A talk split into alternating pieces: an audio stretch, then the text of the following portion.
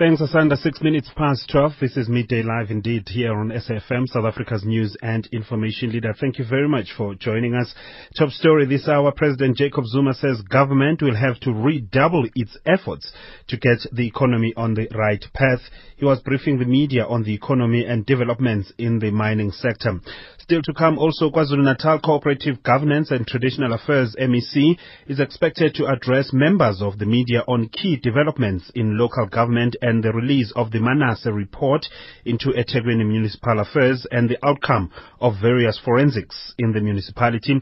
Staying with that, the eThekwini Municipality will invest an extra 290 million rand to fast-track the completion of the massive water reticulation project in the western and northern parts of the city. Particularly if you are in the Inc region, you'll know that water has been a problem there, so the mayor will tell you exactly what is going to happen. So these and other stories coming up shortly, right here on Midday Live. If you can sing, dance and act, then this one's for you. Register now to audition for the ACT Dauro Nedbank Performing Arts Scholarship and stand a chance to win 60,000 or 105,000 or the top scholarship worth 150,000 rand. To find out more, visit the Arts and Culture Trust website, act.org.za, or call 011 712 8403. Registrations close 31st of May. President Jacob Zuma says government will have to redouble its efforts to get the economy on the right path. He was briefing the media on the economy and developments in the mining sector in Pretoria. This is against the backdrop of the new GDP growth rate for the first quarter of 0.9% released this week and the instability in the mining sector. President Zuma says government needs to work hard to strengthen the economy in order to achieve the projected growth. Growth in the remaining three quarters of the year will have to be much higher for us to achieve the projected annual growth of 2.7%. You will recall that South Africa economy was among the first few economies that recovered quickly from the global financial crisis after it had contracted by 1.9% in 2009. However, recovery has not been as strong as needed. We need faster growth. Without faster growth, we cannot succeed in reducing unemployment, poverty, and inequality. Our long-term development blueprint, the National Development Plan, as well as the new growth path, which now forms part of the National Development Plan, call for growth rates of about 3.5% per annum to put the economy on the right footing. Therefore, government will redouble its efforts to support the economy towards achieving this objective.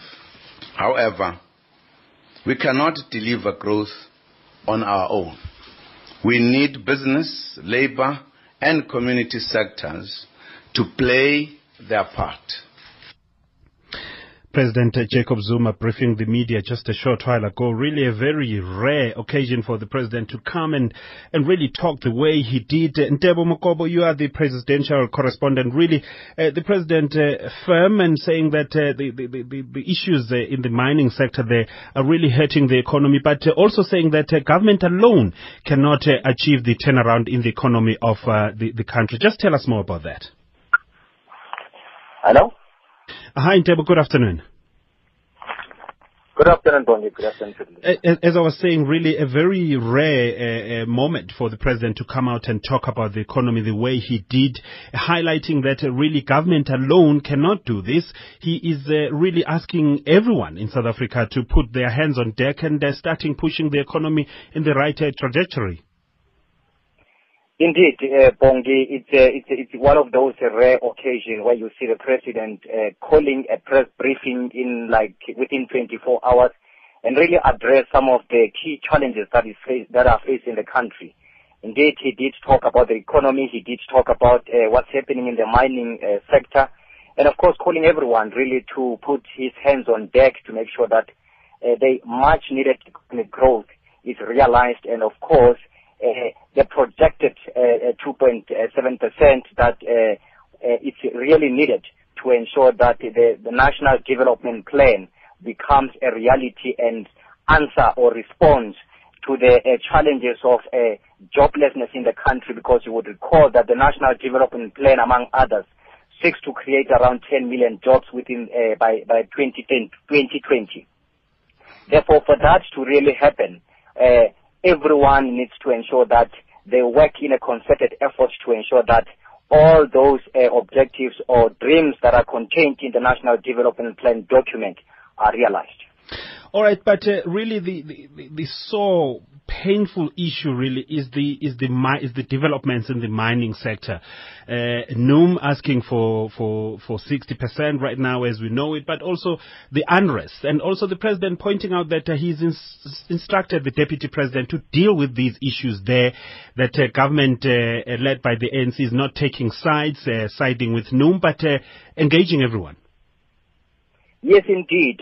You would recall, that there were possible, incoming of retrenchments were in the offing in the platinum belt, and of course, both unions, AMCU and the National Union of Mine Workers, were up in arms, saying that they won't accept that, and of course, even the Minister Susan Shabangu also entering the fray, saying that there has to be a cool head. Everyone needs to work together to ensure that they avert those retrenchments. And therefore, it is the ball now is in the courts of the unions to ensure that it work with the employers to ensure that they save those jobs and to ensure that they come up with realistic demands. Because, you would recall that NUM is not backing down on its 60% salary demand. Therefore, that on its own, as the president has indicated that he has instructed or he has urged the deputy president together with several ministers, the Minister of Finance, Minister Pravin Gordhan, and as well as Minister Shabangu, to ensure that all these parties in the mining sector work together to ensure that they avert the strike. It's understandable that now it's the bargaining season, but they need to work together to ensure that they avert those strikes, and they need to work together to ensure they save jobs in the mining sector. Thank you very much to our presidential correspondent Ntebo Mokobo, and Dimakatso Lushozi is putting together a nice package for us, focusing on the economic growth and what the president said, and many other issues really around that. It's 14 minutes now past 12. Let's talk to the unions. We go to AMCU. The Labour Court has ordered Lonmin management to stop their intentions to evict National Union of Mine Workers from its platinum mines offices in Rustenburg. This after thousands of miners affiliated to the Association of Mine Workers and Construction Union, AMCU, demanded that NUM must vacate Lonmin offices, as they are now in majority of over 70%. Let's say good afternoon to Joseph Mathunjwa, the president of AMCU. How are you doing, sir? Good, and how are you? I'm fine. Let's start with what the president has just said, that the deputy president, in fact, the deputy president is dealing with the issue in the mining sector. He is talking to yourselves, talking to AMCU, and talking to NUM. Just take a listen to what the president said, and maybe let's get your reaction to that. I don't think the government has taken any stance that takes sides when it comes to how we relate to the miners or labor organizations in the mine. The fact that COSATU is in alliance with the ANC has never made us to fail to deal with things properly and fairly without choosing political friends or comrades or whatever. We deal with matters very appropriately. We are, for an example, engaging AMCU, particularly because we believe there is an established labor relation and framework in the country, which has made the unions over the years to be able to interact with management. The points we are making with that is that we should not have a new tendency wherein these are not respected. Well, that's a problem. If these are not respected, you cannot allow the unions, for an example, to engage on the white-cat strikes, which are some of them, not necessarily strikes that have been, that could be termed as legal strikes. So these are the matters we are dealing with. We appreciate, for an example, that AMCU may be a new union that is trying to grapple with these issues, and that's why we are engaging them. We are not taking side at all. Mr. Mathunjwa, you heard the president. What do you make of that? Yes, thank you very much. I was not listening to him. I just heard it now. Sure. That the president was talking. So therefore, I don't think it will be correct for me to try to interpret what the president is saying. I believe that what he's saying, it will be what is exercised. I mean, on the ground. I think I'll prefer to deal it in that way. The deputy president has been really assigned to speak to yourselves. Has that process started? Yes, we did meet the deputy president, but there was nothing much in detail that we engaged. We just registered our grievances with regard to the labor relations at the workplace. So I think there will be another follow-up meeting to that effect. But also the president is highlighting the issue that there are bargaining processes that need to be followed, and everyone in the mining sector, in the labor space, need to follow those. Are you happy with at least with that assertion? I mean, I hope it doesn't suggest that we are not following such processes. AMCU, it does honor, it embrace the labor relations and all forums that are well established in regulating the worker-employer relations. I think you'll remember in the last strike that took 2 days at Lonmin, we were there and we advised our members that there is a CCMA, let's register our grievances through the CCMA, and then if it happens, we embark on a strike. It should be a protected strike commissioned by the CCMA. So we do embrace any forum that deals with labor relations. All right, let's move to another issue right now. The Labour Court ordering Lonmin management to stop their intentions to kick out the National Union of Mine Workers there. What is your reaction to that? I think, first thing first, one, AMCU has got nothing to do with NUM. The relationship that was entered into was between NUM and the management. AMCU was made to believe that management of Lonmin served NUM with a notice of termination of its organizational rights last year, which was due October 2012. That is how we were told, because their own recognition agreement and threshold of 50+1 couldn't NUM keep it. Hence, they were given 18 months to recoup membership to reach the very same 50+1. Therefore, if the court has ruled that NUM should be given a period until the 16th of July, I think that has got nothing to do with AMCU. It's a union to management relation. Okay, but you're not gonna be pressing for NUM to vacate offices as of today, for instance. You're gonna give them that time until July. I think I haven't seen that ruling myself. Okay. But secondly, the workers they embark on this unprotected industrial action, which it happened to be that, but it was to serve the memorandum to management. One, our members were complaining about carrying of firearms at the workplace by NUM members. Okay. Two, they were made to believe that NUM, its recognition was terminated last year, and the employer told us as AMCU. So then the workers, our members, were simply saying, this union is not even supposed to be at the workplace. They're not supposed to have offices because of what management told us. And they are carrying weapons at the workplace. I think that was an issue. Okay. Then, secondly, the issue between AMCU and management is not about NUM. It's about principles, it's about collective agreement, it's about recognition of AMCU at the workplace. So AMCU cannot go and say, management, close those offices. It should be a collective agreement and principles that we entered, that we respect, that should suggest that. It's not AMCU. It's not AMCU. Thank you very much. That's Joseph Mathunjwa. He is the president of the Association of Mine Workers and Construction Union, AMCU.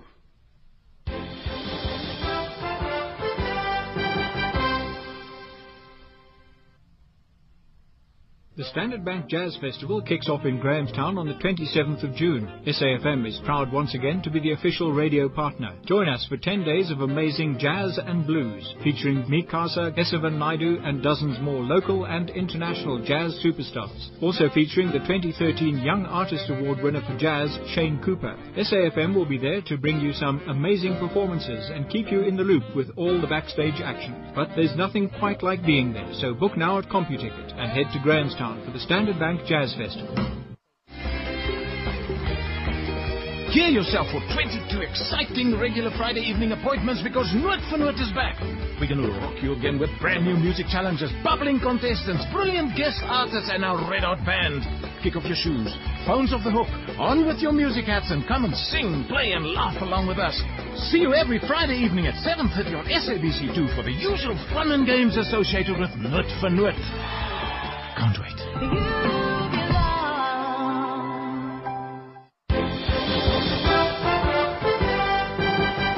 Our top story this hour, President Jacob Zuma says government will have to redouble its efforts to get the economy on the right path. Looking at the markets at this hour, gold is trading at $1,405.75 an ounce, platinum at $1,466.60 an ounce. The rand is trading at R9.81 against the US dollar, at 14.89 to the pound and at 12.74 to the euro. The Constitutional Court is today hearing an application into the constitutionality of the so-called kissing law. The Criminal Law, Sex Offences and Related Matters Amendment Act criminalizes consensual sex activity, or rather sexual activity, between children between 12 and 16 years. This after sections of the Sexual Offences Act were declared unconstitutional by the High Court in Pretoria. Such activities include kissing, hugging and even petting amongst children in this age group. Let's talk now to our senior Constitutional Court reporter, Candice Klein. Good afternoon. Thanks. Take us through what came out in court today. It seems that in a very conservative South African society, sex is a taboo subject, and the Constitutional Court is discussing that very intimate private area of sex and intimacy between two people. But these two people are what are considered adolescents or children between the ages of 12 and 16. Now, the legal age for consent for any sexual activity is 16, which means that you only lawfully can consent to having sex or to kissing someone or to engaging in any sexual act with someone from the age of 16. Under the age of 16, you don't have the ability or the cognitive ability, according to the law, to consent to such sexual activity. Now, the whole Sexual Offences Act is actually geared towards protecting children and women and the mentally disabled as well, who often fall vulnerable to sexual predators, to pedophiles and the like. So there are sections in the law which makes it illegal for an adult above the age of 18 to engage in any sexual activity with a child under the age of 16. That is known as statutory rape. It's illegal, it's criminally punishable, there's jail time that is faced by that. Now, that is not at issue here. What is at issue is the experimentation that naturally happens normally in any adolescent's young life. They experiment with kissing and they have feelings for boys or girls, whatever the case may be, and they're expressing themselves and they try to discover their sexuality. And in doing that, the state is saying that they're trying to protect children from themselves, and that they're actually engaging in all these sexual activity that actually leads to sex, which opens them up to exposure to HIV, which opens them up to risks of falling pregnant and not understanding cognitively what that could mean. So the legislature is basically trying to protect children from themselves. And children's men's rights groups and women's rights groups are saying that the law has gone too far in policing something that has been happening for decades, that we've all probably have engaged in as adolescents and teenagers, discovering our sexuality. And they're saying that the law is just too broad, because it basically means that if I see a child or two teenagers or two 14-year-olds kissing outside, I have the obligation on me, on threat of being prosecuted myself, to report them to the police. Once the police find out about it, then they take a decision to prosecute them for breaking the law as it stands, because they're not allowed to do that.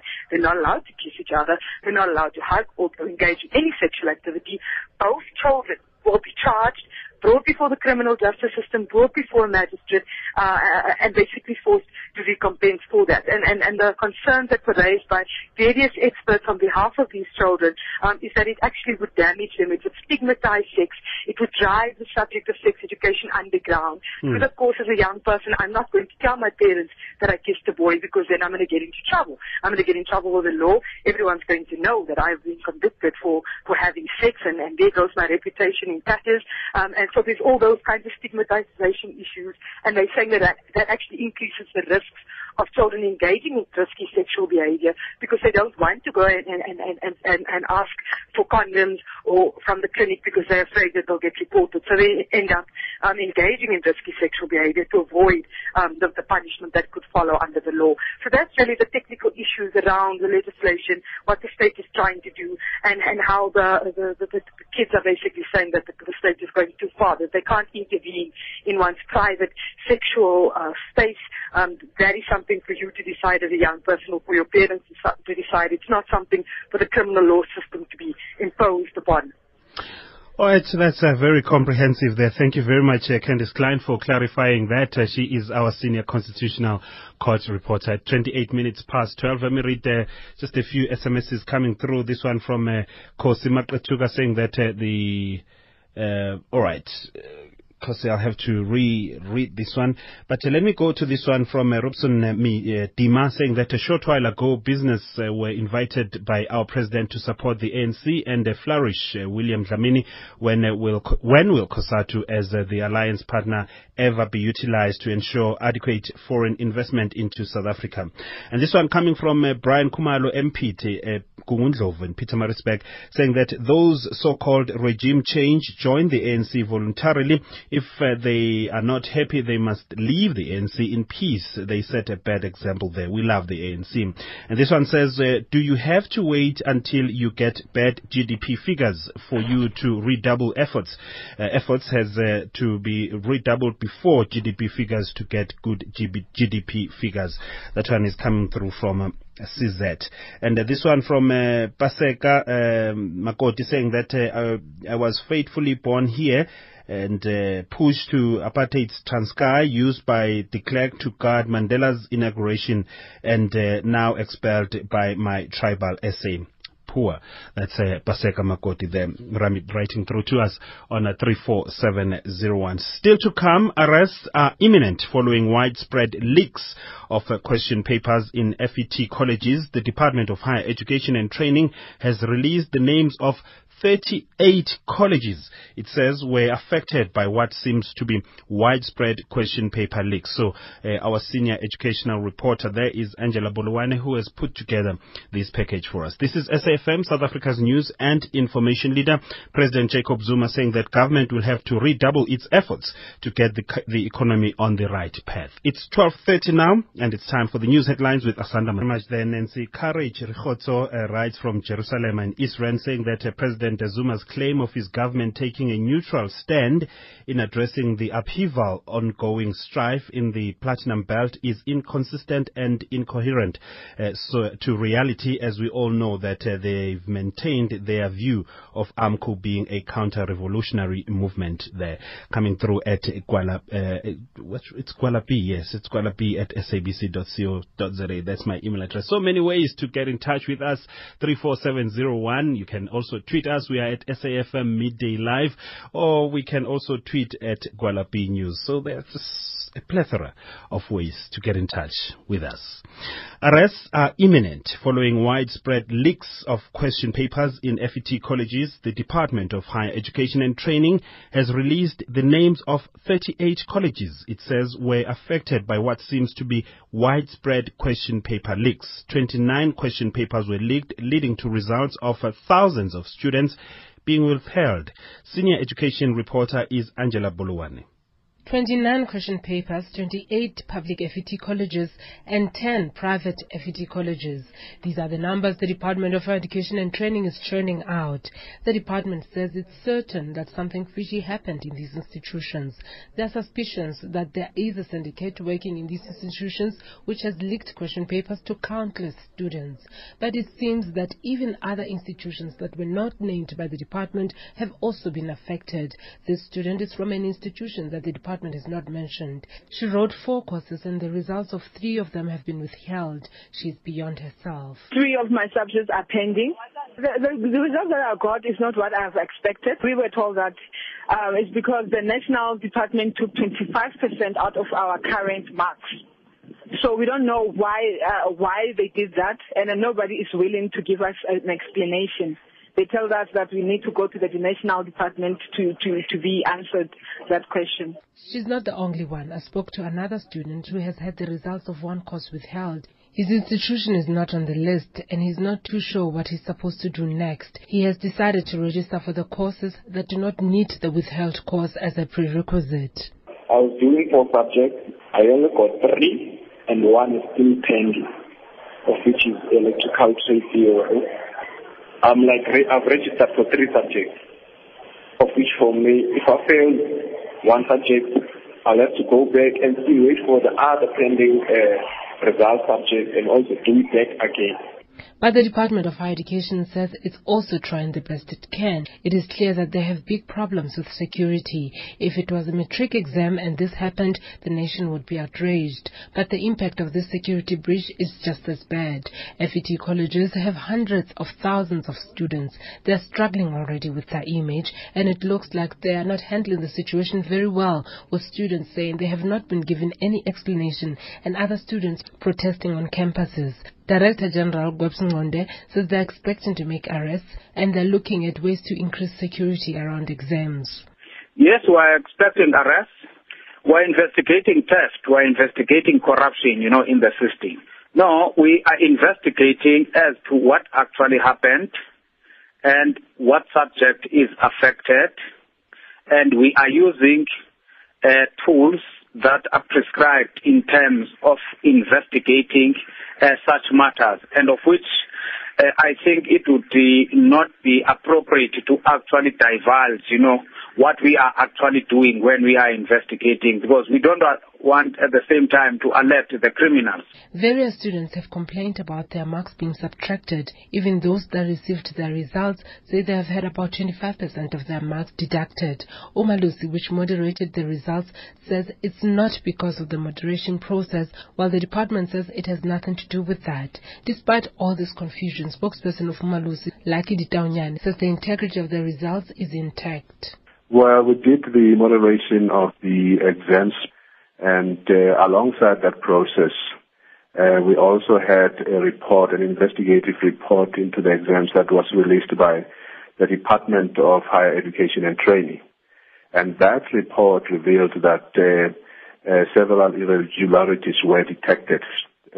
While we were doing the moderation, we had to take that into account because before the council, that is Omalusi Council, can approve the results, all issues and all factors have to be taken into account, including that. And that report was put together by Angela Bolowana in Johannesburg. At 1:24 right here on Midday Live.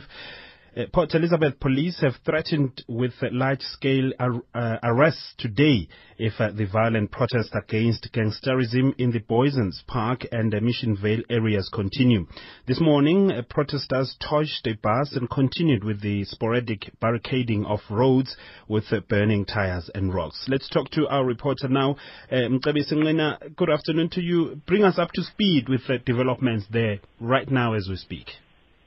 Okay, at the moment, Bongi, the situation remains intense. The latest that this morning, one Somali national was killed by the resident when they attacked his shop, and also one shop has been fertilized by the resident, and also an Algoa bus that was transporting the workers and also school children to work and to schools was also fertilized.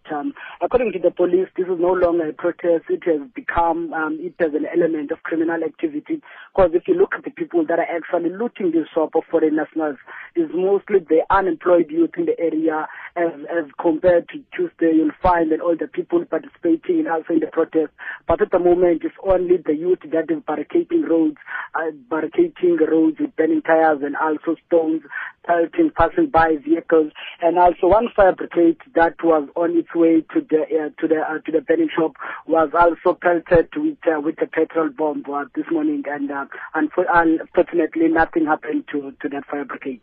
All right, and we also heard of foreign nationals' shops being looted there, and police having to use rubber bullets to disperse crowds. What is the situation insofar as that is concerned? Do we still have foreign national shops still standing? Yes, Bongi. If you look this morning, as I said before, this has turned into some sort of a war between foreign nationals and also the residents. Because when we got here this morning, the foreign nationals, there was some sort of a small fight between the residents and also foreign nationals, and the foreign nationals had to be escorted out of the area by the police. And the residents, they are still continuing with looting of sort of foreign nationals, and this is also spreading to the neighboring location, because this started here at Boysen Park, but yesterday the looting of foreign national shop, it spread to the neighboring location, which is not far from Boysen Park at the Timothy Valley, and after they attempted to loot some shops there. They only managed to loot one shop, but driving around Boysen Park in this area, you'll find several shops out there. Their main doors have been opened, and the resident, you'll find the resident, they are camping inside these foreign national shops. They have taken over. They have taken everything from there. Got you. Thank you very much, Nkabi Sinqilina there, our reporter in Port Elizabeth. Let's go back to the matters economy now. President Jacob Zuma has called on stakeholders to realize the impact of industrial action on jobs. This as unions in the sector call for double-digit increases of up to 60%. The president's call comes a day after the World Bank slashed its economic growth forecast for South Africa to 2.5% from 3.2%. The bank cited the severity of both domestic and external risks, particularly the potential for worsening labor market unrest. Dimakatso Lushozi reports. Another blow to an economy reeling. The World Bank forecast comes on the back of worse than expected growth figures in the first 3 months of 2013. Earlier in the week, data released by Statistics South Africa showed that Africa's #1 economy grew only by 0.9% in the first quarter, the weakest growth since 2009. This is down from the 2.1% growth registered in the last quarter of 2012. The reduced forecast by the World Bank comes against the backdrop of subdued external demand. Yana Liru is an economist at ETM Analytics. It doesn't come as too much of a surprise if you look at the initial forecast, which in our view has been overly optimistic. In its South Africa economic update, the World Bank forecasts South Africa's annual growth for 2013 at 2.5%, down from 3.2%. This is lower than National Treasury's forecast of 2.7% for 2013 and 3.5% for 2014. The bank's lead economist, Sandeep Mahajan, explains. There are factors that are specific to South Africa as well, which have led to the lowering of the growth projections. For one, we have lowered our estimate of the potential GDP growth in South Africa. That is, how much can South Africa grow during normal times? That potential has dropped from 3.5% to 3.1%. We can go into the reasons for that. In addition, the national savings rate in South Africa has declined. Addressing the media in Pretoria earlier today, President Jacob Zuma says government has put in place various initiatives to help stabilize the country's mining sector. I asked the Deputy President to engage. He's engaging everyone. We are very neutral when it comes to our dealings as government with what is happening in the mines. He's meeting, for an example, NUM. He's also meeting AMCU, as well as NACTU, where AMCU has now affiliated, as well as COSATU. So we are not meeting others and not others.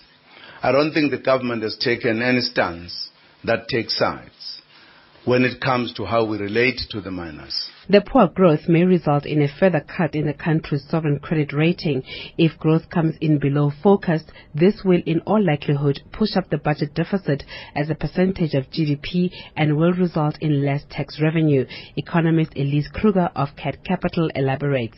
I think the credit rating agencies will have a lot to think about if our growth rate is going to be as low as what I think it will be this year. And, you know, should we perhaps see a further downgrade, you know, based on, say, a labour market that doesn't stabilise, plus low growth, plus fiscal slippage, obviously it's another negative. You know, then the rand will even be weaker and we'll even have more troubles on inflation. At the same time, the country has to deal with a volatile currency, which has a tendency to overshoot in either direction. This week, the rand hit new four-year lows and is hovering just below the 10 rand mark. The continued weakness of the rand will put upward pressure on inflation, eroding consumers' disposable income. Already, consumer spending has dwindled because of high levels of household indebtedness. Kruger says this is likely to worsen as input costs such as electricity continue to climb. The consumer will probably remain under pressure for the remainder of this year if you factor in sort of a slightly rising trend in inflation that will eat part of the nominal wage increase that will be granted in the economy. Yana Liru says the weakness of the rand is exacerbated by large outflows as a result of talk about the Federal Reserve in the U.S. winding down its quantitative easing program. We're seeing large outflows from emerging markets as investors opt to rotate back into the U.S. and they are less inclined to keep these risky positions. The country's key export destination remains in a recession. Reserve Bank Governor Joe Marcus has said that there are a number of critical domestic issues that are contributing to the vulnerability of the economy. These need to be addressed urgently. They include the deficit on the current account of the balance of payments, the fractious labour relations environment, and declining domestic and foreign investor confidence, which could impact directly on capital flows. Low investor confidence in the country has seen South Africa drop 3 places to 53 in the IMD World Competitiveness Rankings. This puts the country just one notch above troubled Greece, and it makes it the worst performing amongst its BRICS partners. For SABC News in Johannesburg, I'm Dimakatso Lushozi. And just two SMSs, Bongi, really, is it such a big call for South African companies to pay us a living wage? We hear that food prices will go up, but salaries remain very low. That's Tay in KwaZulu-Natal. This one, Kosi Matatuga, saying that the Tripartite Alliance will not get our economy right because they are just managing our economy on behalf of the Chamber of Mines and the prescription of Madam Queen in Washington. The NDP is just a national deprivation plan. They're coming through from Kosi. With that, we say good afternoon to Mpho More of Sasfin Securities. I see metal prices are higher this morning. How has that affected our market, Mpho? Good afternoon, Bongi. Our market is trading firmer with all major indices in the green as yesterday's profit-taking gave way for bargain hunting by investors who saw value in stocks at lower levels. This is despite the Nikkei losing 5.1% this morning. Markets are also firmer in Europe, where the foot is up 0.15%, DAX up 0.5%, and the CAC 40 is 0.7% better. Back to the JSE, we've got the gold index up 0.72%, resource index up 1.55%, industrial index up 0.5%, financial index up 0.8%. The overall market is up 305 points to 41,539 points. And the results from Tiger Brands and an announcement by Growthpoint? Firstly, Tiger Brands released their interim result. Headline earnings per share were up 4% to 818 cents, as against 786.5 cents previously. An interim dividend of 310 cents was declared. Tiger Brands is currently trading 0.44% higher at 290.30 rand. Growthpoint announced that it has withdrawn its offer to purchase Fountainhead properties, and caution is no longer required when dealing in the company's shares. Growthpoint is currently trading flat at 26 rands and 84 cents, and Fountainhead is currently trading 4.1% lower at 8 rands and 56 cents. Any big movers today, Mpho? Mainly dominated by the miners. We've got Harmony up 8.25% to 38 rands and 10 cents. Goldfields up 5.5% to 59 rands and 54 cents. Lonmin up 4.7% to 41 rands and 90 cents. Anglo Gold Ashanti up 3.7% to 164.99 rand. Nampak up 2.3% to 33.74 rand. On the downside, we've got Octodec down 4.3% to 22 rand. Illovo Sugar down 3.1% to 34 rand and 30 cents. Supergroup down 3% to 24 rand and 90 cents. Cycom also down 3% to 27 rand and 74 cents. And lastly, Hospitality A down 2.7% to 17 rand and 80 cents. And your latest market indicators. The gold price is currently quoted $1,405.90 an ounce. Platinum $1,466.25 a fine ounce. Brent crude $101.18 per barrel. The government R157 is trading at a yield of 5.29%. And now to our currencies, the rand to the dollar is at 9 rand and 81 cents. The rand to the pound is at 14 rand and 91 cents. The rand to the euro is at 12 rand and 76 cents. Back to you, Bongi. Thank you very much to Mpho More of Sasfin Securities. All right, let's go to eThekwini now. The municipality there will invest an extra 290 million rand to fast-track the completion of the massive water reticulation project in the western and northern parts of the city. This in a bid to improve water supply and unlock development opportunities in these areas. This was announced by the mayor of eThekwini, James Nkumalo, as he tabled the municipality's 33.7 billion rand 2013-2014 budget. SMME development and the Presidential Strategic Infrastructure Program will also receive a fair share of the budget. I asked the mayor to give us highlights of his budget. As you know that as municipalities throughout the country, especially the mega metros, we are experiencing a problem of informal settlement and squatter camps. And again, we have a problem of here in Durban, the problem of shortages of water in the northern part of our region, in the areas of Inanda, Wamash, Zuma, Phoenix, right up to the King Chaka Airport and the areas of the Mapepetian, which is a rural area. So therefore, we are happy that we have commissioned a project of R1 billion, which is the western and the northern aqueduct, which will actually help us to provide enough water supply into the areas of the north, right up to King Chaka Airport. But the major also contribution of our budget in terms of the capital expenditure will go towards infrastructure development in the city. As you know that one of it is the construction of the Durban trade port.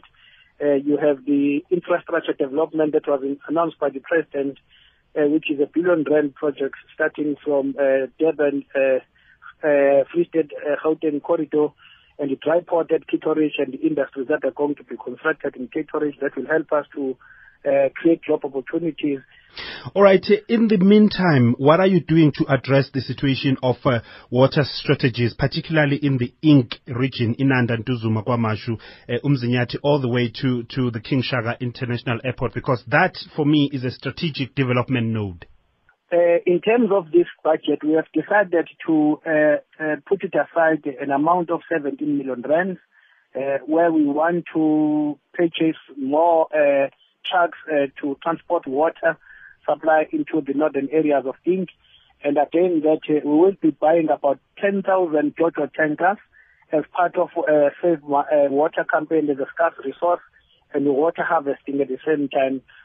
Because what we did is that we have decided to add another 290 million rand to speed up the process of commissioning that project of water supply, which is the western and northern aqueduct in the northern areas. Because that project was going to be completed at the end of 2017. We have decided to bring it into front to be completed 2 years earlier than it was expected.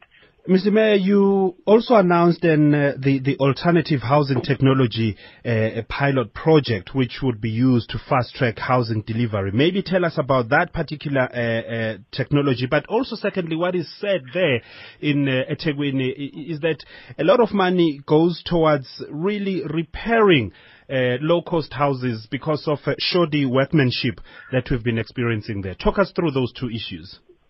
Yeah, well, we have done a research, and the report is actually telling us that we have a serious problem of the one shortage of land in the municipality, but number two, we have a problem of the backlog of 410,000 people who need houses in eThekwini municipality, particularly the people who are staying in the informal settlements, who are living in the shacks around the city of Durban, and again, the people who are living in the rural areas. And therefore, it was for that reason that we said if we want to use only one option in terms of conventional building of houses, we're not going to defeat the problem of escalations of people who are not having enough, what we call necessary shelter or accommodation in terms of housing. Then we have decided to approve money to pilot the new housing alternative technology that will be launching in the month of June. All right, let's talk about the issue of SMMEs. How much did you set aside for this? Because these are the creators of jobs.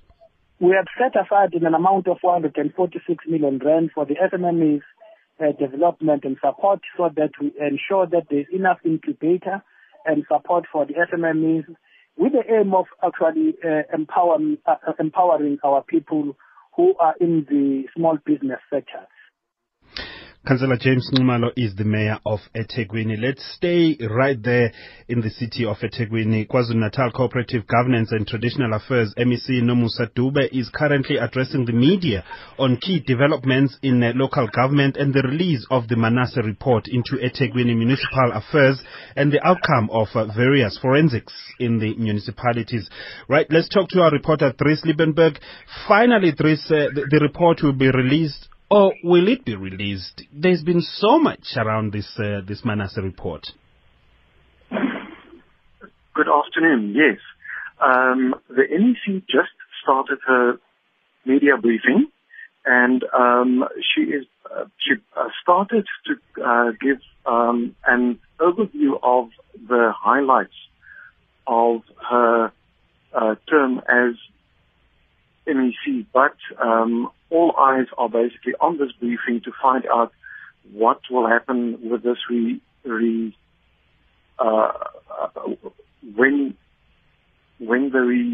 the report will be made public.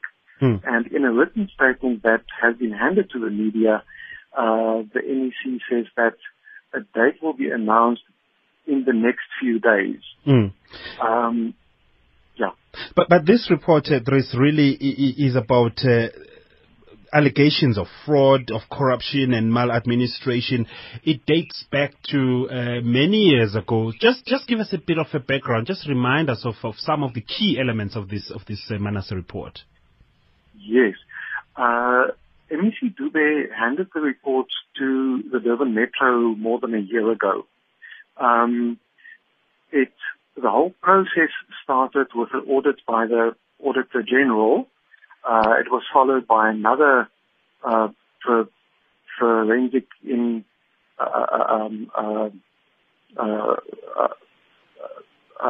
looking into the state of matters. The latest report found massive problems with the handling of tenders, councillors, and doing business with the council,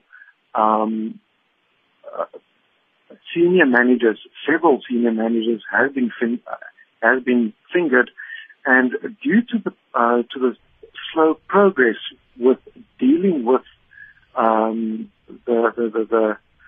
issues pointed out, the DA and the IFP have now both gone to the High Court to try and force the Durban Metro to make this public.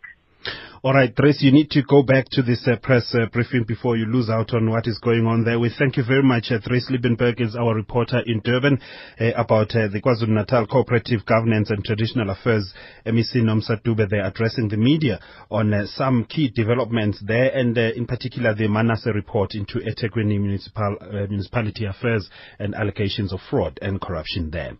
South Africa has added its voice to growing international condemnation of the continued violence in a Syria's civil war, calling on the parties to the conflict to immediately put an end to the violence and start engaging each other constructively. Yesterday, the UN Human Rights Council in Geneva passed a resolution condemning the government's use of foreign fighters in a battle for the town of Al-Qusay and called on authorities to meet their responsibilities to protect civilians. Sherwin Bryce-Pease reports. With reports emerging that several thousand Hezbollah troops are fighting alongside government forces in Syria, widespread condemnation, Ban Ki-moon was addressing reporters in New York. We are very much concerned that many actors are now involved in this. My strong message is that fighting must stop immediately, so that the political process can begin. That's the best way at this time. This as the European Union voted Tuesday to lift an arms embargo on Syria's rebels, with concerns that this will only escalate the violence and blunt peace efforts driven by Russia and the United States. Navi Pillay is the High Commissioner for Human Rights, addressing the Human Rights Council in Geneva. The solution must be political. It will not be military. Outside forces, including some states, are reported to be actively fueling the conflict by providing weapons and ammunition to one side or the other. This emboldens the belligerents. The South African government, in a statement, called increasing reports of war crimes and crimes against humanity deplorable, with both sides accused of continuing to flout international law, as Navi Pillay explains. The flagrant disregard of international law is not limited to the government side. Many anti-government armed groups are reportedly engaging in military operations within civilian-populated areas. Some of these groups continue to carry out executions of captured members of pro-government forces and affiliated militias. The abduction of civilians by anti-government armed groups, as well as killings, violence, and threats of reprisals against civilian populations perceived to be supportive of the government, are also believed to be escalating. The Human Rights Council's resolution in Geneva adds to a host of votes there and by the General Assembly here in New York that have condemned the violence in Syria but changed absolutely nothing on the ground. But a peace summit organized by Russia and the United States in Geneva next month appears to be the best hope for peace in Syria, failing which attempts to find a negotiated settlement will surely fade with it. Sherwin Bryce-Pease, SABC News, New York.